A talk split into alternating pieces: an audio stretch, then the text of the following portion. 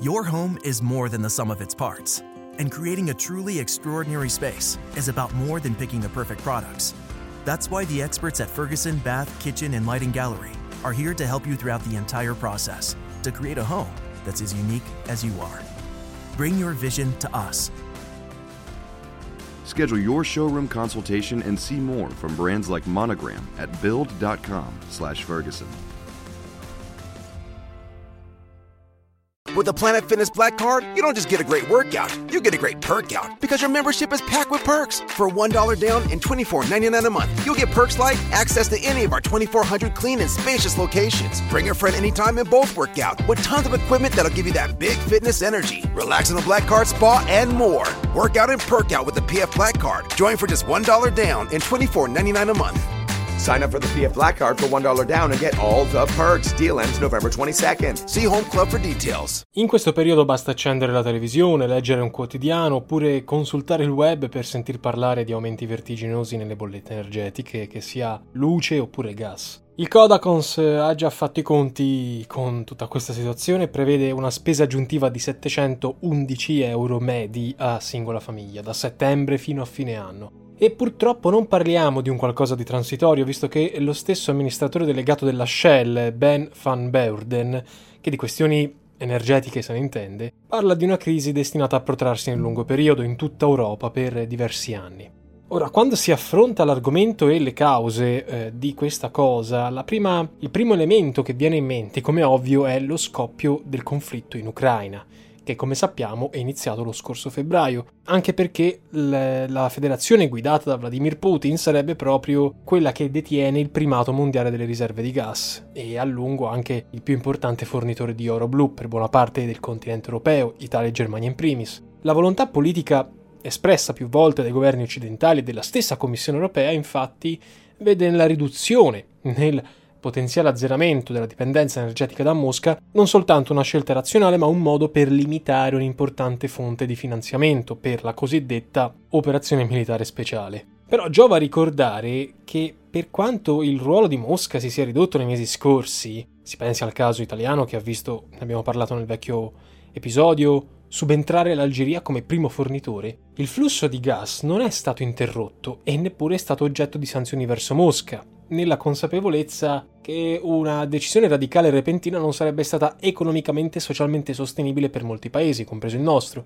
Peraltro la linea europea non è stata univoca, si pensi al caso dell'Ungheria, paese membro anch'essa della Nato, che ha negoziato con Mosca nuove forniture, bypassando così gli inviti della Commissione e anche lo stesso caso della Serbia, che come è noto non fa parte dell'Unione Europea né del Patto Atlantico.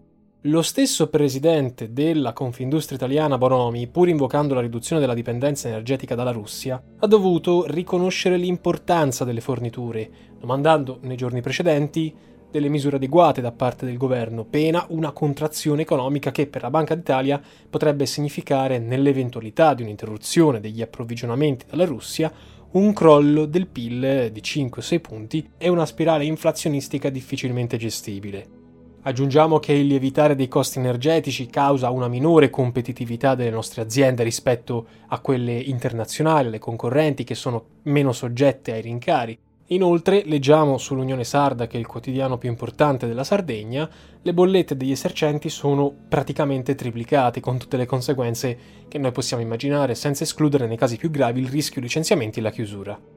Inoltre c'è l'aumento dei fertilizzanti, per esempio, cagionato proprio dall'impennata del prezzo del gas, di cui parla l'associazione del settore Fertilizer Europe. I riflessi eh, sui costi dei trasporti sono notevoli, visto che perfino alcuni dei più noti venditori del low cost aereo già annunciano la fine dell'era dei biglietti a 10 euro. Un altro gioiello della nostra manifattura, si pensi al settore tessile, che ormai a Prato è morto e sepolto da molti decenni, annuncia, no sto scherzando in realtà no, però comunque è stato danneggiato negli ultimi decenni, annuncia probabili trasferimenti della produzione all'estero, in Turchia, dove l'energia costa decisamente meno, con la perdita di centinaia di migliaia di posti di lavoro.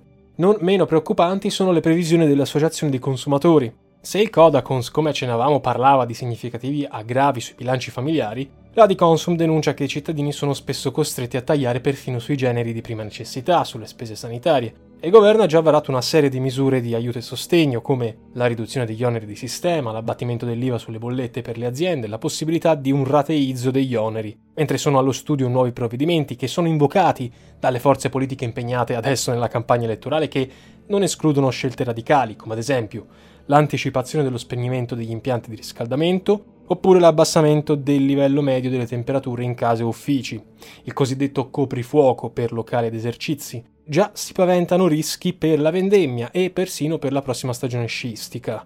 Diversi esercenti, nel tentativo di sensibilizzare l'opinione pubblica, hanno preso l'abitudine di esporre le bollette in vetrina e sui social, mentre le stesse famiglie, già colpite dagli aumenti dello scorso anno, potrebbero andare incontro addirittura a brutte sorprese dal prossimo ottobre. La Diconsum infatti parla di incrementi del 100% rispetto al trimestre precedente, secondo le stime elaborate dall'ARERA, l'autority del settore energetico.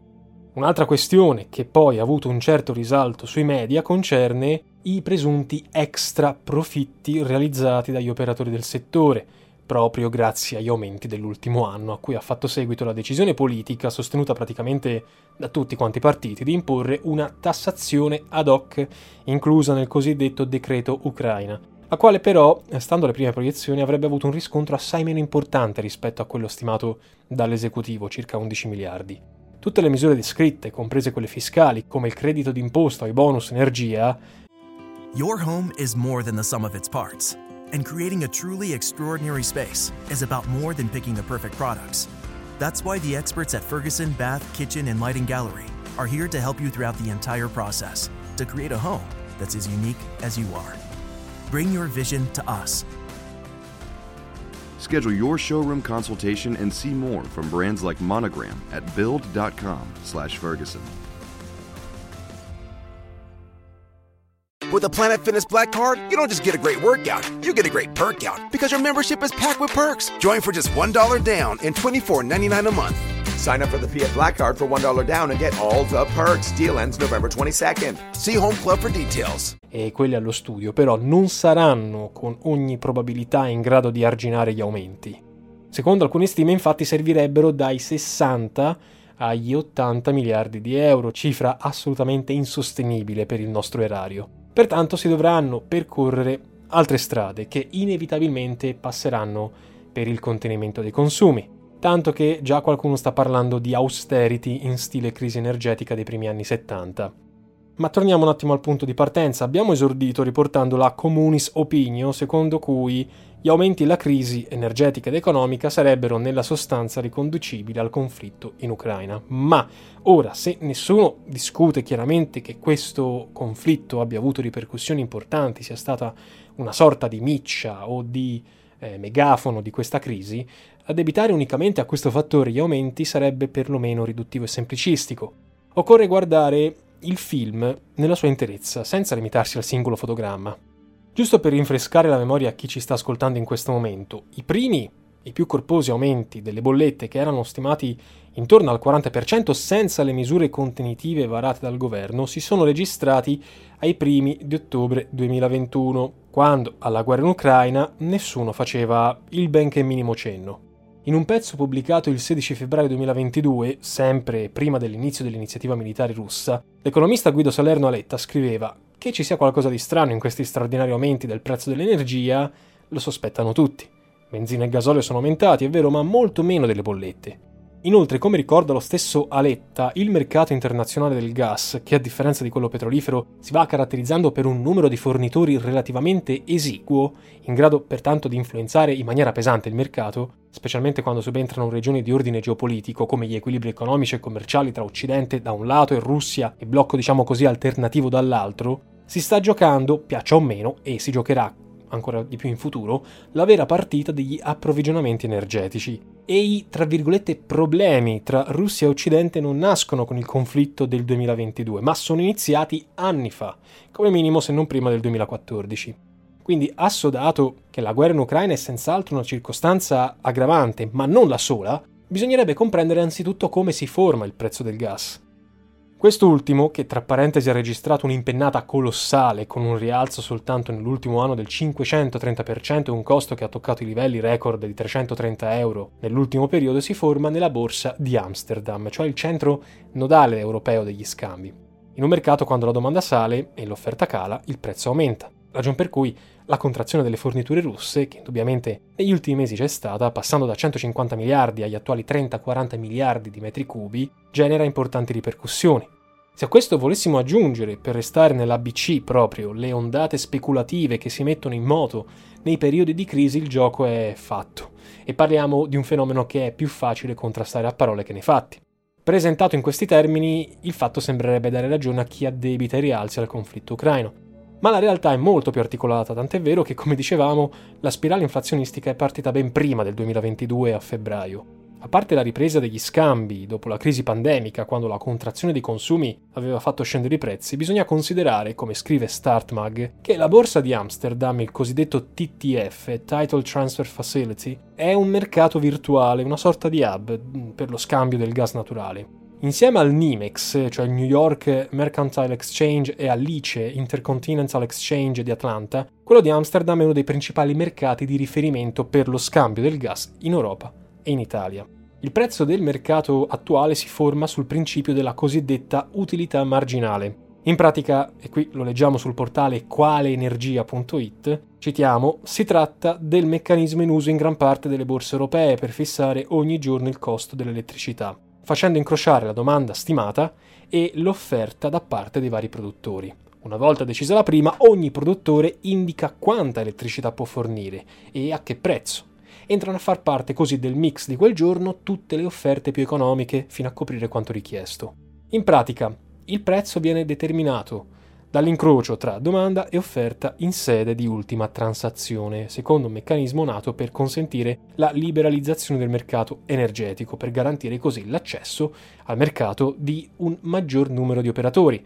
Il problema, come scrivevano ai primi di agosto Paolo Becchi e Giovanni Zibordi eh, sul blog di Nicola Porro sono le modalità con cui concretamente si va a formare questo prezzo e loro dicono, io qui cito quello che scrivono, il prezzo di riferimento nei contratti che fa Eni è quello del mercato dei derivati in Olanda detto TTF. Quindi come stiamo provando qui a documentare, e loro continuano con questa affermazione, io riporto, è una truffa gigantesca, perché in realtà la quantità di gas scambiata su questo mercato dei derivati è molto piccola il 90% del gas non viene comprato su questo mercato, ma fornito da Gazprom, dall'Algeria e dal Qatar a prezzi contrattati ormai tempo fa.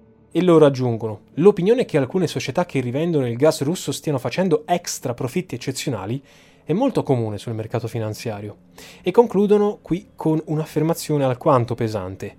L'opinione però che abbiamo espresso in forma divulgativa per il pubblico di un giornale è condivisa, come abbiamo accennato sopra, anche dai commentatori di Bloomberg e da CEO, da capi, insomma, di società che consumano molta energia, ad esempio nelle piastrelle, nel cemento, nell'acciaio. E cioè che quando il prezzo all'ingrosso aumenta di 10 volte. Your home is more than the sum of its parts, and creating a truly extraordinary space is about more than picking the perfect products. That's why the experts at Ferguson Bath, Kitchen, and Lighting Gallery are here to help you throughout the entire process to create a home that's as unique as you are. Bring your vision to us. Schedule your showroom consultation and see more from brands like Monogram at build.com/ferguson. Ma quello che fa pagare Gazprom invece aumenta molto ma molto meno, qualcosa non quadra. E simultaneamente vedi aziende italiane che aumentano di 7 volte i profitti. Ci sembra quindi utile che si sollevi questa domanda che nessuno ha il coraggio di porre. L'Eni quanto lo paga il gas? Non quello scambiato sul mercato TTF, che tra parentesi è una quota minima, ma tutto il resto.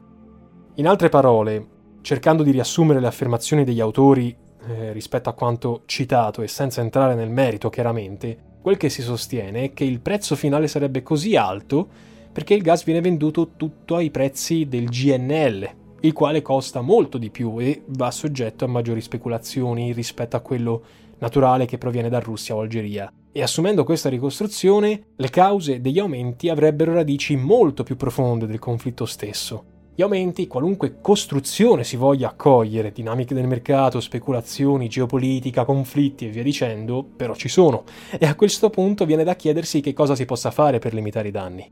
Tra le proposte avanzate vi è quella di sganciare, tecnicamente disaccoppiare, il prezzo dell'energia da quello del gas. Questa è una misura che ha lo studio in Italia e in Germania, per impedire che gli aumenti dell'uno si riverberino sull'altro, anche se l'esperto Gian Claudio Torlizzi, anche lui scrive per StartMag, ha espresso delle riserve in, in merito in, in recente su un tweet, al pari di altri analisti che la ritengono al più un palliativo piuttosto che una soluzione.